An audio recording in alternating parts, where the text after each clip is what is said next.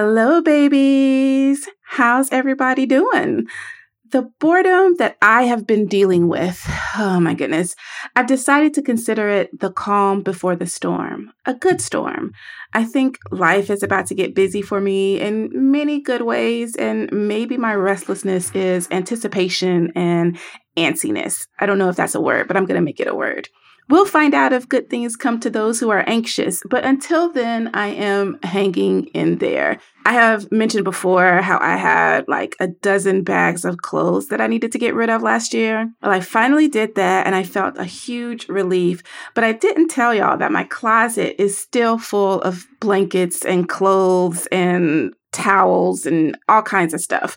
If I open the closet door too fully, there's likely to be some sort of avalanche of cotton and linen and everything else coats to smother me in my own home. I do not want to die by closet. I hope to have this all tackled by my birthday, which is in April, and you can get me a birthday present by subscribing to the podcast's Patreon or, you know, buying my book if you haven't already. I love presents. Thank you. Anyway, I've said this before, y'all know this. I am not fashionable. I am not a clothes horse by any means. So I'm not even sure how I got to this point. I think it's just really a matter of me being too lazy to go to the laundromat. I hate hauling my clothes down blocks and streets and stuff. Everything I wear in New York is so functional and practical. Even before the pandemic, I hardly dressed with any purpose beyond making sure I could make it to and from the subway easily, especially if I have to run for my life. Like, I am not going to be wearing heels on the subway. So, my attire can best be described as practical, comfortable, and life saving. It's not very thrilling at all. It's actually kind of sad because I secretly love elaborate shoes and buttery soft leather purses. In some alternative universe where I am wealthy and carefree, my closet is mostly walls of beautiful purses and shoes of all kinds. But now I have a lot of cute purses, ankle boots, and tennis shoes. When I buy tennis shoes, I pretty much think, how will this go with all my jeans and t shirts? Or will I actually wear these to work out? I did buy some slick Pumas that I use when I'm on my exercise bike, but other than that, I really don't put much effort into buying something like tennis shoes. I also always hear my mother's voice in my head scolding me for paying anything more than $50, really $30 for a pair of some damn tennis shoes because, you know, the point is to be active as possible in them. So you're going to wear them out. It doesn't make sense to spend a lot of money on something you're going to have to keep buying over and over and over again. But my guest today is an old friend who puts significantly more thought into buying tennis shoes than I do. Jamal Smith collects tennis shoes like art, wearable art. Jamal does top secret stuff for the government. Mm, no, he doesn't. Or does he? Hmm. But he also hosts a podcast, and shopping for tennis shoes is one of his passions, a way he brings color into his life. And let's get this out of the way now. Look, I say tennis shoes because I am from the South. Most people on the East Coast and the Northeast call them sneakers. So you're going to hear me go back and forth with the term because I do admit that sneakerhead sounds cooler than tennis shoe fiend. But don't slide in my DMs trying to correct me. I will not have it. Anyway, this concept of being a sneakerhead is so completely foreign to me. I know what I like and I know what serves a purpose for me, but the mythology and the processes of it all is so beyond me. And there's so much more beneath the surface of just, I like these shoes. I wanted to find out more about this hobby and why it's become such an elite moment in fashion history. So I asked Jamal to tell me all about the culture of being a sneakerhead and how it's changing.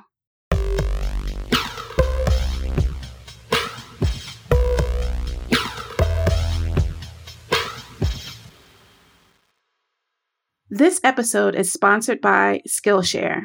They have so many fascinating classes on Skillshare on topics including illustration, design, photography, animation, productivity, and more. One class I've been looking at is Hand Lettering Essentials for Beginners by Mary Kate McDevitt. McDevitt covers everything beginners need to draw, ink, and transform handwriting into artful drawings across 16 bite sized video lessons. Skillshare helps you move your creative journey forward without putting life on hold. Their short classes are a perfect fit for your busy routine. You'll create real projects and get the support of fellow creatives. Explore your creativity at Skillshare.com slash this is good, where listeners get a free trial of premium membership. That's two weeks free at Skillshare.com slash this is good. We're also sponsored this week by Munk Pack. Munk Pack offers low sugar, keto friendly bars that are plant based, gluten free, and non GMO. They're the perfect snack for anyone who's trying to eat better or cut back on sugar and carbs without sacrificing taste. Munk Pack bars have a great texture and come in delicious flavors like sea salt dark chocolate, coconut cocoa chip, and caramel sea salt. They're perfect for a quick breakfast, especially when you don't like breakfast like I do, or a snack between Zoom calls. Munk Pack is so confident in their product, it's backed by a 100% happiness guarantee. So if you don't like it for any reason, they'll exchange the product or refund your money, whichever you prefer. Get 20% off your first purchase of any Munk Pack by visiting munkpack.com and entering our code This Is Good at checkout. To get started, just go to munkpack.com. That's M U N K P A C K dot com and select any product. Then enter the code This Is Good at checkout to save 20% off your purchase. Finally, we're sponsored by Betabrand. Ever wake up wishing you could just go to work in your comfy pants? Well, now you can with Betabrand's Dress Pant Yoga Pants. These magical dress pants are soft and stretchy and just as comfy as yoga pants, but you'll look polished and put together. These look good enough to wear around town, but they're comfy like loungewear. Choose from dozens of colors, patterns, cuts, and styles like bootcut, joggers, cropped, skinny, and more. And they have fun, limited time prints, but they do sell out fast, so don't wait. Right now, get 30% off your Betabrand order when you go to betabrand.com slash this is good. That's B-E-T-A brand.com slash this is good for 30% off your order for a limited time. Make sure to use our special URL because it supports the show. Find out why women are buying five different pairs of these pants. Go to betabrand.com slash this is good for 30% off.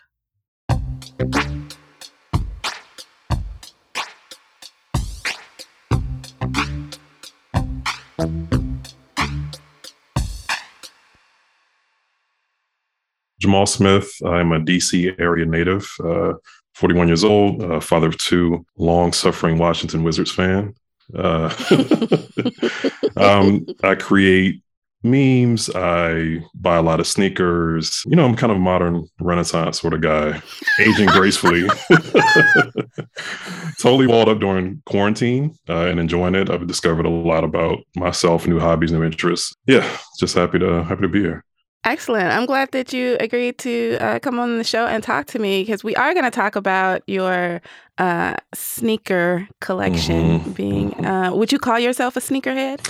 Yeah, yeah, definitely. Um, even though I don't partake in kind of all sides of sneaker fandom, you know, I buy, but I don't resell. I don't, you know, try to make a profit from it. But I definitely am actively engaged every week, almost every day, and looking to buy something or seeing what's trending in the industry. So I absolutely am a sneakerhead. So let's talk about that. When did that start? Because you said you're 41. Yeah. Uh, so that's like, that's still technically a millennial? Are you a xennial? Like, I don't know. right. Yeah, we're right, right on the cusp. Yeah. Yeah. So I borrow uh-huh. from both. I, I don't like talking on the phone, but I still need to like document things in email, if that makes sense. So, yes. yeah, I would say it started probably about, um, it was actually 2016. I got put onto this app, which you probably heard of called SNKRS. It's the Nike app that everybody bemoans, right? Mm-hmm. And I noticed that particular Saturday, they were dropping a pair of Jordan 11 Space Jam sneakers that I honestly had wanted since I was, you know, a lot younger. Now, coming up in single parent household, my mom did very well. Obviously, she was in the habit of dropping,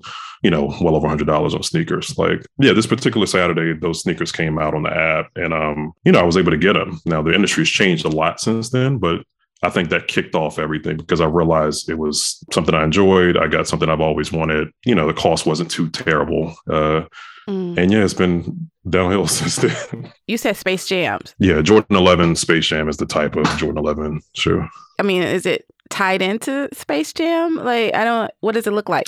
Yeah, I mean, it's the Jordan 11 is the one. Is the first sneaker that Jordan put out that had the patent leather kind of around uh, the bottom of the shoe. Um, this was his kind of return sneakers when he came out of retirement. It was wearing number 45. Um, that's what's kind of embroidered on the back of the shoe. So yeah, it was just tied into the movie also pretty popular shoe. It's not like super, super high in terms of popularity, but Jordan 11s are still super coveted within the sneaker community. So those are pretty, pretty popular. Oh, okay. So now I remember now. They're the white and then they have the black patent leather around the edges yeah. and they make your, they look like moon boots. And that's, that's exactly uh, right. Okay. Uh, yeah, you know exactly which one I'm talking about. Yes, I remember those were uh, a hot commodity at some point. And so, so for you, you kind of started at this point in 2016 to kind of I don't want to say get back, but get a piece of your childhood that you weren't really, you didn't have access to at the time. Yeah, yeah. And I, you know, I talked to a lot of, there's a lot of guys I know that are right around my age, and we all kind of have similar backgrounds. We wanted these things when we were younger. Either we didn't get them from our parents, or we had to like scrape together our own like allowance money uh, to get them. But it's, it, you know, yeah, it's pretty much reliving or, or getting that piece of childhood back. And you talked about the the website or the app, uh, sneakers.com, that people have issues with. What exactly are the issues that people tend to have with it? So, basic economics is there is a very limited supply of any of these that they do, and the demand is excessively high. So obviously, there's going to be a ton of people that miss out. And SNKRS has gone from a model for most shoes where 10 o'clock hits, you know, people count down on their watch, the drawing of the the, the purchase opens, and it's kind of a jump ball. If you're able to get in quickly enough and get the sneakers, you know, you're one of the fortunate ones. Since then, they've kind of moved to this mostly drawing model. So you have 15 minutes to enter a drawing, and you, uh, you know, if you're fortunate enough, you you get a pair of whatever's released um, because people obviously miss out more often than not, especially those who don't know much about how sneaker buying goes now. Um, you know, customer satisfaction across the app is super low. Um, Nike doesn't really care because they still sell out uh, pretty much everything. But the fact that you wait for a release day, scrape your money together, and you are ready to purchase and you cannot get what you want uh, can be extremely frustrating and disheartening. So that's why um, SNKRS and Adidas has a similar app called Confirm. They just draw the ire of so many people. People just cannot understand why they can't buy, you know, the shoes they want. And I, and I get it. Yeah. So I seem to recall that when a new shoe would drop, like people would be able to actually go to a physical location. And maybe, yes, they were standing in line, but they could actually go into a store and be like, okay, I want this shoe. Here's the money. And then they get their shoe. At what point did it go from don't even try to go into a store anymore? You just have to like play this lottery and maybe you'll win? Man, um, I would pinpoint a couple things. So I think the popularity of the Jordan retro sneaker. So basically re-releasing things that were out, you know, 10, 15, 20 plus years ago. That kind of bumped up the the popularity. And also sneakers went from being a lot of sneaker brands went from being strictly performance to casual. So people began to wear sneakers more as fashion than, you know, strictly getting on the court or you know running up the field or running track. You know, it became a, a kind of a, a, big aesthetic piece for people. Um, so when sneakers went more mainstream, that kind of started the the snowball the real major change in the sneaker industry came when we saw an advent of reselling. So people buying sneakers and selling them for profit has exploded in popularity over the last 10, 15 years. Um, there's apps called like StockX and GOAT where people win a drink and then turn around and flip them for whatever the market value is. That that's been the real, I guess, sea change in the industry. Um, in addition to that, there've been kind of isolated things. Um, I always tell people that when um, the Chicago Bulls uh, Last Dance documentary came out.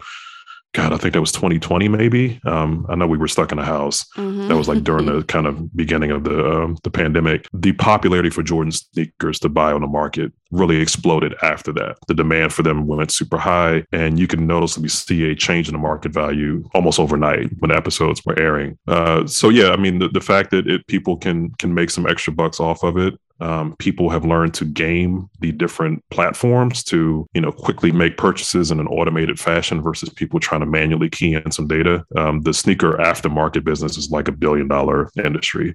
Um, there's so much that goes into um, if you miss out here's a way to actually buy what you were looking for just at a, a, pretty high premium in some cases. So that's that's those are the things that really kind of change the game. Mm. and what is your do you do you have a particular style of shoe that you gravitate towards or like what what keeps you in the game? I'm a big um, nike person. Uh, i'm specifically jordan ones and uh, blazers. Blazers is more like a skate shoe but um, they release a lot of different varieties of them a lot of different color patterns and you know you name it you can uh, kind of find a blazer to fit your style. What keeps me in is like that little satisfaction I get out of winning a drawing every now and then. Um, and I win. I mean, I lose a lot more. I mean, tons more than I actually uh, win. But it, it, you know, it's a good feeling to get something at retail price, something that you've been coveting, something you've been following for for months. And you know, sneakers get teased months out in advance. You can see sneakers getting teased at fashion shows, or the actual designer themselves might wear them to a basketball game or out in the street and get you know a photograph taken. So I mean, imagine you're tracking something you know in real time up until the release date, and um, you know you actually get it. I mean, that's a that's a, that's a damn good feeling. So that's what keeps me coming back. Um, I have taken breaks from the sneaker game because of disappointment, like several mm-hmm. times. Um, about a year ago, I, I lost about four or five drawings in the same shoe that I really wanted. So I started thinking this was all, you know, kind of stupid that I'm dumping so much money into it. But I was right back as soon as I want something else. So nobody really quits the game. You, you kind of get stuck in. You mentioned that you're a father and you have uh, some kids. So, what happens when you and your kids are like wanting the same kind of shoe that is only dropping at this very precise moment and maybe you will get a chance to win one pair? I mean hey you know um, may the best man win. I'm like so here's the thing. My, my oldest son he's in middle school now I bought him his second pair of Jordans uh, for Christmas.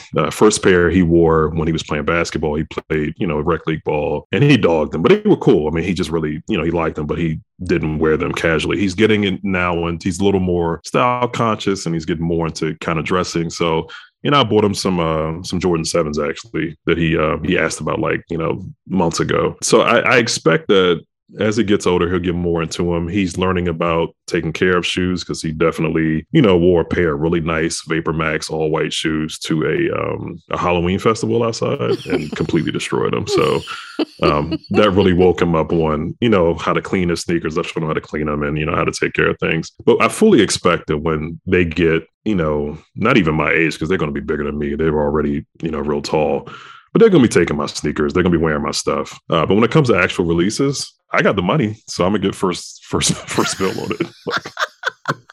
That's all me. Respectfully. Look, they can come to me with like a counter offer, you know, they can offer to kind of scrape together some allowance or something. But no, I'm the I'm the sneakerhead in the house. I'm the hobbyist. And how do you display your shoes or keep them in storage? Like, do you display them so you can actually see them visually, or do you keep them tucked away in their boxes? Because I know that there is like all kinds of ways that sneakerheads uh, show off their shoes or keep them hidden and out of sight to avoid sunlight exposure and all this kind of stuff. So. yeah, um, a couple different ways. So I actually, um, so I just moved a few months ago, and I realized when I moved that unfortunately, I thought I had enough space for my sneakers, but I, I, don't. So right now, I have a combination of first is in these kind of clear drop front um, shoe boxes I got from the container store they're super popular among sneakerheads because they are it's a nice display piece. You kind of tuck them away. Everybody's watched Desus and Mero. You see the sneaker wall that Desus sits in front of. That's what I have also. Um, I also have some shoes, kind of older sneakers that are just out on shelves in my closet. Mm-hmm. And then I also have finally sneakers in their original boxes. And thankfully, I kept a lot of the original boxes because when I moved, I realized this is a lot of stuff I'm not probably ever going to wear. Stuff that I've never taken out the box. You know, I may have taken it out and tried them on. They didn't really have a good feel to them. So, um, you know, I end up kind of uh, selling those, but and I lost some money on them, but that's okay. That's that's kind of part of the game. The clear box is actually in my garage, which is not ideal at all. Um, they're protected. I mean, they're not exposed to the elements, but you know, it's like I looked and there's probably about hundred pairs of sneakers in the garage alone that um unless I'm going to work out and I just I don't I don't really touch. So once I move again into a bigger space, I will have a place to kind of centralize everything. But I just kind of all over the place now, which it, it you know it looks like I have a problem, but I don't really have a problem. I'm just uh, I'm looking working for a solution. uh, how many pairs of tennis shoes do you have? So I did a count because I had a feeling I would be asked this. Mm-hmm. I'm anywhere between about 180 to 200 pair right now. That fluctuates based on again if I have some stuff I want to get rid of or you know what's coming in. Actually, just, just before we hopped on, I got two pair delivered today, as a matter of fact. Uh, so yeah, that's that's about where I am. And this is after I did a lot of clearing out after I moved. So, but look, to give myself an excuse, when I first like really got into sneaker drawings and these different retail platforms, I would enter anything to get a pair of shoes. There's a lot of stuff I just I've really got a high off of, you know, kind of winning these drawings and finding these different places to buy from. Mm-hmm. So I got a lot of stuff I, I thought that I would like at the time and I got it now. I'm like, what was I thinking? Like this stuff is that was terrible. So yeah so that's about where i am. Uh, so how do you make a decision for uh, what shoes are going to stay within easy reach for you to get to? What shoes are going to be in the garage out of sight or just not as easily accessible? Like how do you rank the shoes that are going to be close to your heart as opposed to the ones that are kind of like you got to reach for? Them so if you look at my different storage areas, they kind of tell a story right? The stuff that's in my closet that's out in the open, that's unboxed, are early stuff I purchased. So that stuff is in an area of my closet that it's physically hard for me to get to. And I don't mind because I just, I, again, I don't touch that stuff. Um, the higher price items, the things that I've spent the most money on are in my garage. Again, if I remember to make that little trip to the garage before I decide to head out somewhere, I'll grab something from there. But most of the stuff that's easily within my reach is the more recent purchases, stuff that I have had, um, you know, a few months or a few weeks or so. The stuff I got today, for, you know, as a matter of fact, is going to go um, in that little wall in my bedroom where, um, where the more recent stuff is. But you know, honestly, I'm not I'm not really going many places these days, as mm-hmm. most of mm-hmm. us aren't. Mm-hmm. My workplace is completely casual, and I could wear sneakers to work. And when I was going into the office pre pre pandemic, you know, I would wear pretty much a different pair of shoes um, every couple days that I went in.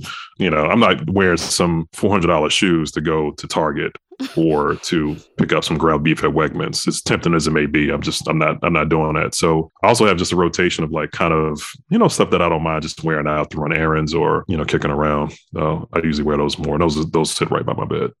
I guess my next question then is back to the why. Like it distills down to reliving a moment of your childhood or getting a moment of your childhood that you didn't have before, but also that adrenaline rush, that, uh, what is it, dopamine, yep. you know, from winning something.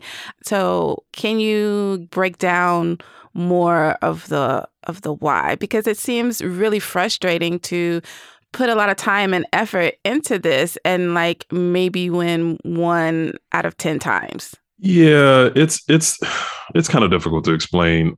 I I mean I, I really have always been into clothing and not so much sneakers, but definitely appearance. I buy almost as much clothing as I buy sneakers. Um, so I'm always into the looks. And I think sneakers afford you a way to be super expressive without really having to say anything, right? Your appearance speaks for itself, your shoes speak for themselves. So I think, you know, in the very basic sense, it's about appearance. Um, and then sneakers, again, it's a fascinating industry. It's so much more than just appearance. When you really get into the kind of weeds on trends by geographic area, you know, the, the UK purchases differently than the United States, then does Japan, then does, you know, and then you have exclusives, right? Things that are only coming out in a specific region of the world. And, you know, you want to really get your hands on stuff. So it's kind of you know it's a, a kind of it's like any other collectible. You know, it's mm-hmm. um it's fun to to dig into it. Um, I enjoy lots of collaborations between major sneaker retailers and um and designers. You know, obviously Kanye, um, love him or hate him, has made a stupid amount of money with his collaboration with Adidas because mm-hmm. he's able to produce a um, a silhouette or or two or three that is extremely popular with a group of people, and that stuff sells out in seconds. I think about Virgil Abloh, the uh, designer behind Off White, who passed away uh, unfortunately um, not too long ago, and how he kind of redefined really um, sneaker collaborations when he teamed up with Nike and he put out you know years and years of just extremely popular uh, sorts of things. So you know, so much more than just surface level. You can really get way way into um, sneaker history and like I said, the collaborations, and it becomes this like um, you know it's a, it's a whole culture uh, that is really really fun to follow. Yeah, I mean you can absolutely trace uh, the moment that sneakerdom, I guess you want to call it, sneaker fandom went from something that was for, you know, hip hop skaters and then it became this thing that was like um, a trend setting moment. It was part of mainstream and it you know it went someplace where the people who were making tennis shoes and sneakers or you know uh, the thing were suddenly priced out of being able to access that thing right? Yeah um, yeah. That's a that's a good point because um again if you uh, this tweet went viral like around Christmas is this young lady was trying to buy just a pair of Jordans that were coming out. You know, she's like, I, I, I can't get the sneaker. I understand why I can't get the sneakers. And yeah, it's almost like uh, the sneaker game's been gentrified, right? Mm-hmm. Where it used to be a very simple process, it's become something that people are, are like you said, priced out of. And it, when people see aftermarket prices, they're stunned. Like, I can't believe people are paying for this. But that's where we've kind of landed in the industry is if you if you can't get it at at the drop date and time, you're either missing out completely or you are, you know, putting a dent in your budget just to get something that you should have gotten for probably two, three hundred dollars cheaper. So it's it's, it's kind of wild like that. Yeah, I re- remember that big uh, news story where it turned out that the son of one of the she was a Nike employee, the vice president and general manager of Nike North America. So she had like her hands in everything. Yeah, and her yeah. son at the time was about 19 and he kept bragging that his mom, you know, worked at Nike and probably mm. that's how he was getting access to all this stuff. And then you see like all these pictures that he had out where he had like a whole warehouse yeah, of, of shoes. I think she had to resign. She did resign. I don't know what happened to his inventory. I can't imagine them taking anything back. He probably just just sold the rest of it or or something like that. Yeah, basically her son was backdooring himself his whole inventory to to resell. To and you know, I'm sure those those shoes are reselling for, you know, at least twice the value. So he was pocketing all that. Another story is why Michael Jordan's son has a, a retail outlet called Trophy Room and he had a special Jordan 1 release. They were really nice looking shoes, really popular color pattern, you know, the black, white, and red colorway. And um uh, he opened up his you know, he did a drawing on the site, but nobody that I know or anybody else knew actually won a pair. Come to find out, the rumor is that he really just sold them all to his family and friends and then priced everybody else out of it. So these stories pop up, and the, and the the, the Nike director story with her son um, taking inventory was you know one of those things that dealt a major blow to Nike and the sneaker apps uh, uh, credibility and, and, customer set. And Mike, Nike started to change their model after that. That's when things um, we did more drawings, we did more eligibility for people who had missed out on purchases. So they they listen to the consumers, but again, the demand is excessively high, so nobody, you know, everybody just can't be happy, unfortunately. Reselling, uh, not to keep keep harping on it, it's such a big part of um, sneaker buying. I, I, bought some. Um, I want a drawing to get some Jordan 11 shoes, uh, another pair, not the Space Jam. This was a, a, great pair that came out right around the holidays last year, and um, it's one of these rare purchases I had to make in store. You want a drawing, but you have to come in and actually buy them. So I went to the Nike store in Georgetown in DC, and I get a line, man. And as soon as I like walked up to the end of the line, it was like two guys in my ear like offer me, you know, a premium price for them like I'll give you so and so right now. I'll give you 260 right now. I'll give you this. And I was like, Are y'all serious? Like, like what?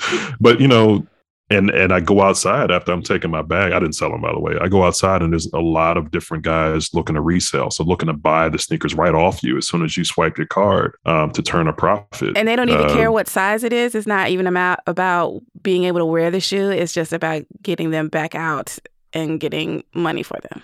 Yeah, precisely. They're not going to wear those shoes. They probably never plan to wear them. Um, it's about turning a profit. And that particular shoe was so popular at that time that um, you would have got a nice profit off of them either way. So yeah, it's it's it's huge.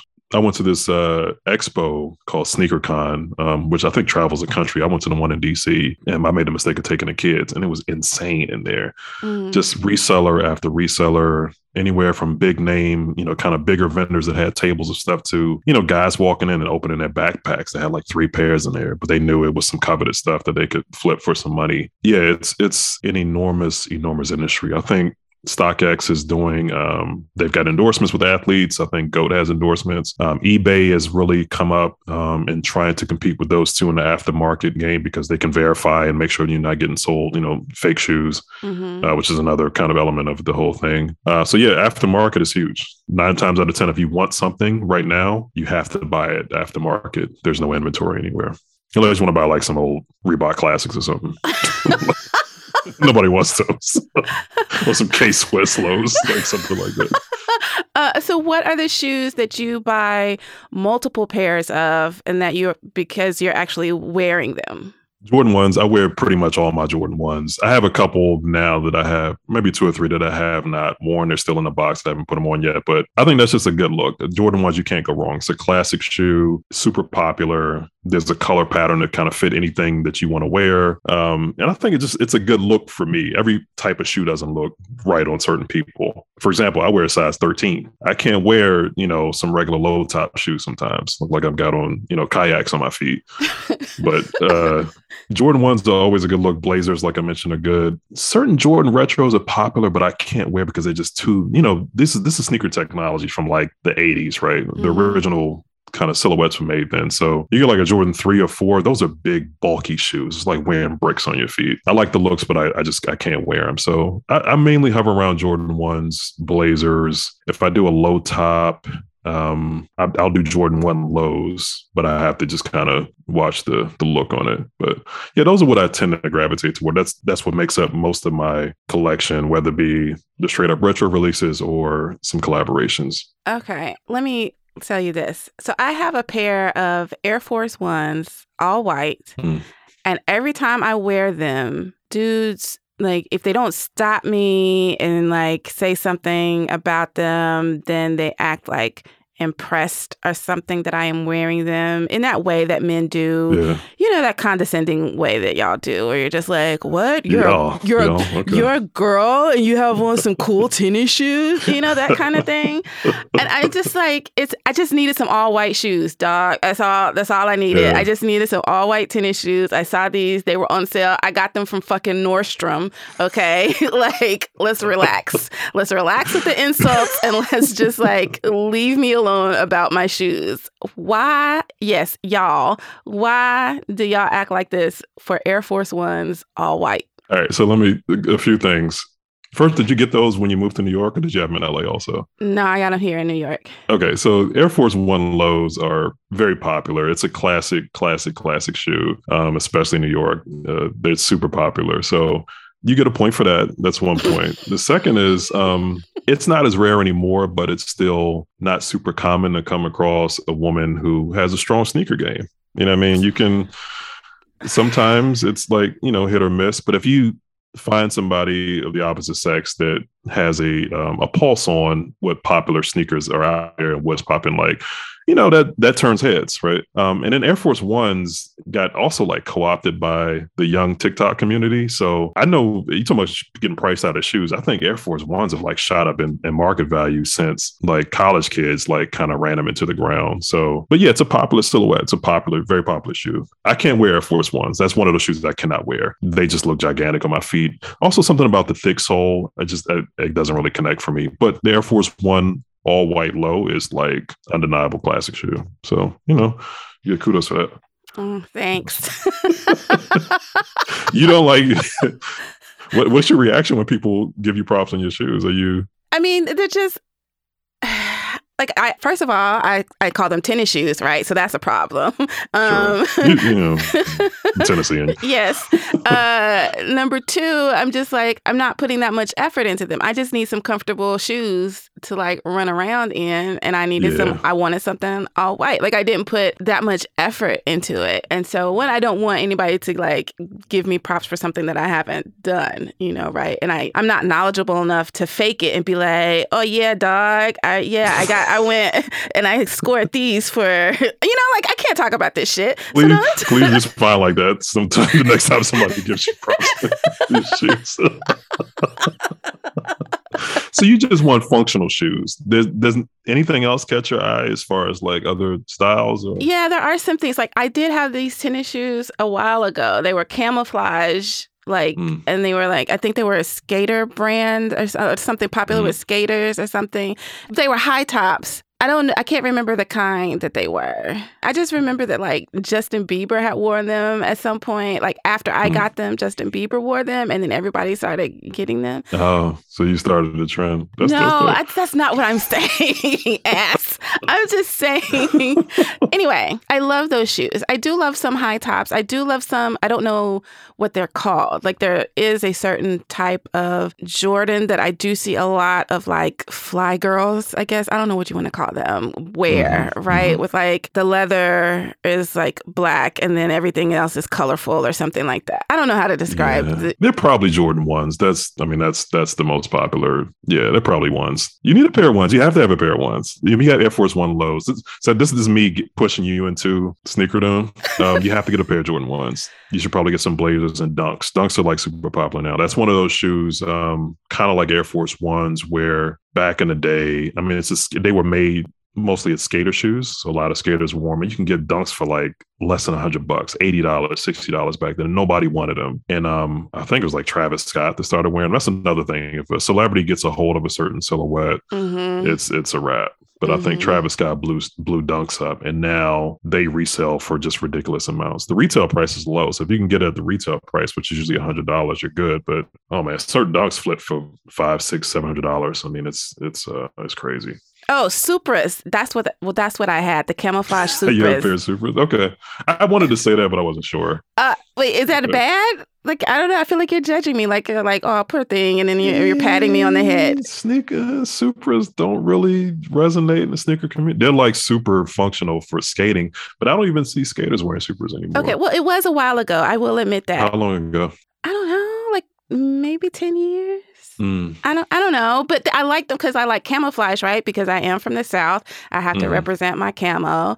And they were very functional and they look cute. They, they were nice. I either like an all white shoe or a camouflage shoe. If it is going to be colorful, I want it to be red. And it is hard huh. to find a red shoe that somebody is not going to be like, oh, you false flagging or something. Like, I don't, you know what I'm saying? Like, I don't, I mean, obviously, I'm too old for anybody to like run up on me and be like, what set you claim or some shit like yeah, that. But it's yeah. still just like, you know, I'm, I'm yeah. not trying to have no problems. right. Yeah. but then like but then I remember we used to call them gangster Nikes. The Cortez, I think, shoe. Yeah, yeah. Cortez yeah, that's a definitely a West Coast thing. Cortez don't pop on the East Coast, but every time I see Cortez, it's definitely an LA thing, like for sure. Yeah, well, we used to wear them a lot in Nashville when when they were popular. At the really? Time. Okay, I didn't know where else. I thought they were just really mainly a West Coast thing. No, nah, they were like they were popping in Nashville. We would wear them with stretch jeans and then our gangster Nikes, and we would just be so cute with our hoop earrings. Uh, anyway, so like I had moments right where I would like pop and like get something that was popular, but for the most part, right now, which I just buy tennis shoes because I'm like, oh, I'm gonna pretend to to work out. I need some workout shoes. And then I just mm. end up wearing them out to run errands. And I am buying stuff that is not like I don't like where where do the brands fall? Because I got some Pumas to work mm-hmm. out in mm-hmm. um, that I use to like get on my bike in, but I don't wear them out. And I remember Pumas used to have really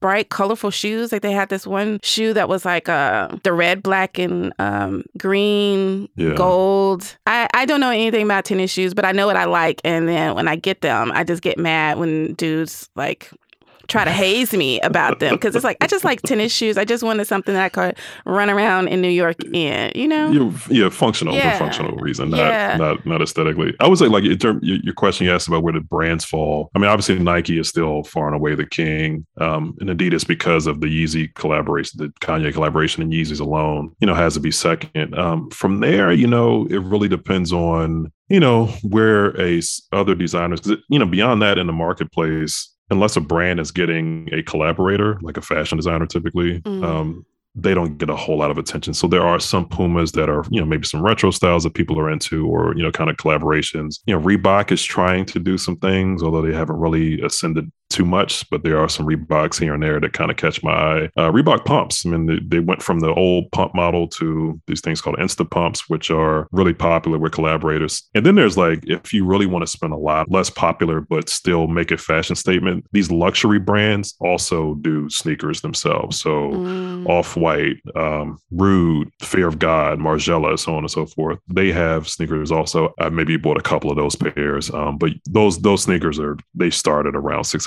hundred dollars. Mm-hmm. I, I, just I don't I don't really indulge in those. So uh, so your sneaker habit, how does it inform the rest of your life, if it does at all? Like, have you taken any lessons from the lottery of tennis shoes and applied it to the lottery of life?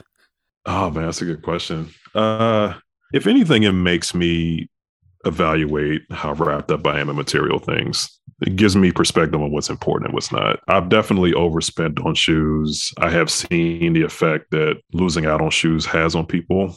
I always tell people, if you see somebody, you know, bringing the energy down in the room, like on a Saturday afternoon, they probably lost a sneaker raffle, right? They probably took out or oh something. They're just upset.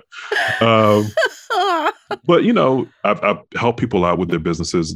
What I do for my day to day is I do a lot of contract negotiations and reviews, and I read a lot of regulations and statutory, you know, compliance type of stuff. Um, so I help people with their business models. And uh, if there's anything that sneaker games taught me is that supply and demand is kind of vital to how you kind of roll out your business practices. And if you can convince people that there is a small supply of something, if you know how to market toward you must be in this place at, the at this time to get this item that you really want or else you're going to miss out. That that makes people flock to it. Uh, if they feel like there's something coveted about what you're releasing and something really desirable about this one thing that you may miss out on you may never see again um, it can really help drive a business model. So i've kind of imparted that when i do some consulting on the side here and there. You can you know you can pick up a lot of little tidbits like that but uh, mm. supply and demand is probably the biggest one. And some of these brands don't even have the market. So the need to kind of tie things in with certain higher profile people and, you know, giving back to your consumers. Uh, Nike does this thing now. They do this thing called Kick Check, right? Where once a week they take pictures off social media. You put a certain tag in your IG post. Mm-hmm. They will put those into almost like a slideshow about, you know, seven or eight people. And, you know, they show people out wearing their shoes at art festivals, out, out on the street shop, you know, at, in their room with plants behind them, right? But it helps people feel like they're part of the experience. You know, it gives you a little notoriety. You get a little, you know, social media bump. Mm-hmm. Um, but seeing uh, companies, and this is bigger than sneakers. I do. I, I buy a lot of streetwear, and I, um, I tag the people I buy things from. Um, if you help people feel like they're part of the experience, that they are being profiled, even if it's only for you know a few days, um, I think that goes a long way in terms of customer satisfaction. And this is something that Nike did really after you know the incidents that we talked about to kind of help rebalance that customer satisfaction that they were missing out on. Right, because it's like you have to keep people hopeful, right, to make yeah. it seem like that they can win. They could possibly be a part of this community in multiple ways. Um, what is that holy grail shoe that you have missed out on that haunts you? Your Moby Dick. What What is the thing that you're just like, I'm gonna get that fucking shoe one day, and you have been like looking for it? All right, so right now it's the uh, Jordan 2 off white lows, specifically the white and red and black uh, colorway. Um, and I have a story behind that. So this is, you know, I missed on the drop, obviously, as, as most people did. I answered about five or six drawings on that. I missed on all of them, all of them. And the last one was a SNKRS drawing. I just took L's everywhere. But I had a feeling I would. And you kind of, as a sneakerhead, you know when you're not going to get something. So you just kind of, you know, start setting aside a little bit of money. So I had the money ready to buy them aftermarket from StockX. The aftermarket price at that time was about, I think about $600. And I said, well, you know, I'll just forego some other releases. I have the money. Good. I'm, I'm good to go uh, I remember I was out on a you know exercise and came back in the house. And while I was out, that's when the news of Virgil passing away had broken through you know the internet. Mm-hmm. And um, you know, it's sad to say, but people from his death alone started to price gouge. Wow. And the value of the sneakers doubled in a matter of like minutes. Wow. And I, you know, I like, I'm not, I'm not spending 1300 on shoes. Like I've spent a lot, don't get me wrong, but that's, that was way, way too steep for me. Mm-hmm. So since then, the price has come down, but just not enough to my liking. But I'm going to get them it might take a you know a little windfall of money or you know something going on where I don't feel the sting of paying that much. Mm-hmm. But that's probably my most coveted right now. The other ones were the Travis Scott one, the first ones he did, the high tops, and I did get a deal on those. So I got a whole list of stuff I keep in my app that I kind of check off as I go along. Uh, and do you have all these alerts ready to go if you're like out oh, yeah. exercising and you're just like, oh, I gotta throw these kettlebells oh, yeah. away. Let me go. let me let me tell you how deep it gets. You ready? Like it's more, it's not enough to put the reminders on in the app. So SNKRS will remind you 15 minutes out from a drop time. I put calendar messages, I put calendar alerts on, I put reminders on my phone. And when the drop times start, if it's something that I have to get in and buy right away, mm-hmm. I put my phone on do not disturb you just never know what'll happen. I've had my mom call me during drops. I'm like, what the fuck? Like she'll call me and, you know, you can't explain to your mom, like I'm in the middle of this transaction, right? And she'll call and be like, well, you know, can you tell me how to uh, change the input on my, I don't have time for that shit right now. Like I got to buy, I have to spend this money. so yeah, it gets deep. Like I've been at work when I first started at my current job, right around 10 o'clock. I would just get up and go to like, you know, huddle room and turn the light off so nobody can find me and talk to me. uh, it, I mean, is that serious? Because there's nothing worse than like missing out on a drop time that you've been planning for because of something flukish like that. Mm-hmm. Because somebody want to come to your desk and tell you about their cat or show you a picture of, um, you know, their son in his baseball. I don't give a fuck. Like I need to buy this stuff like right now. So I love it. I love it. Uh, okay, so I'm going to ask if you could at some point maybe send me some shoes that I could look, don't don't send me no six hundred dollars shoes. Okay. No, I'm not, I'm not gonna do that. That's not accessible to ninety percent of everybody. Yeah, I I could maybe top out at like one to one fifty. Yeah. You have to be more descriptive though, because just all white shoes. And what's the thing with all white shoes, by the way? No, it's just it just feels very summertime to me. Okay. You know, it just makes me feel like you're back home. I was gonna say it makes me feel fresh, but I I'm dating yourself. Yes. Okay. Um, but send me some recommendations. I do like okay, I wear jeans and a t shirt most of the mm-hmm. time, um, okay. in, in casual wear. And I want something that could look cute for like a dive bar date, but also maybe just like brunch with the girls. If we're not trying to be too cute, we're just trying to yeah. be like cute. And you know, I love my hoop earrings and my lip gloss. Sure, sure. Yeah. You know the vibe. Yeah, I got you. I got you. Would definitely starting you with Jordan ones. I mean, that's again, you can't go wrong there. But um, I got some other other things in mind tell me, tell our listeners where we can find you online, and do you have a, a Instagram page where you show your your tennis shoes, like your sneaker collection? Do you have that yet? Or just tell us where we can find you. For sure. So um, my uh, main IG is Mally Gardens, M A L L Y underscore Gardens, G A R D E N S. If you want to go there, um, that's where all my day to day life is. But I post all my sneakers there, my finds, either in my story or on the page every week or thereabouts depending on how life's going. Um, I'm also on a podcast called the Participation Trophy Podcast. It can be found on all platforms. Look for the logo that looks like a trophy with the drunk face emoji. And if you want to laugh, I also make memes when I feel like it. Uh, so look for the tag Jesus, comma Jamal, J E S U S, comma spelled out C O M M A Jamal. Uh, may have seen my stuff around the internet, been viral a few times. So that's where to find me. Excellent. Thank you so much. Is there anything uh, that I didn't get you to say that you wanted to make sure you said about being a sneakerhead and what it means to you? Uh, I, well, I'll give a piece of advice to people who might be looking to get into it. Just be patient. You're going to be frustrated. You're going to spend a little bit, but the sneaker community is great. Um, you'll find you'll meet a lot of cool people, even find a lot of cool events centered around sneakers. So take your time with it. Don't get frustrated, um, but also use your resources. Lean on those who know a little bit more than you. It definitely helps.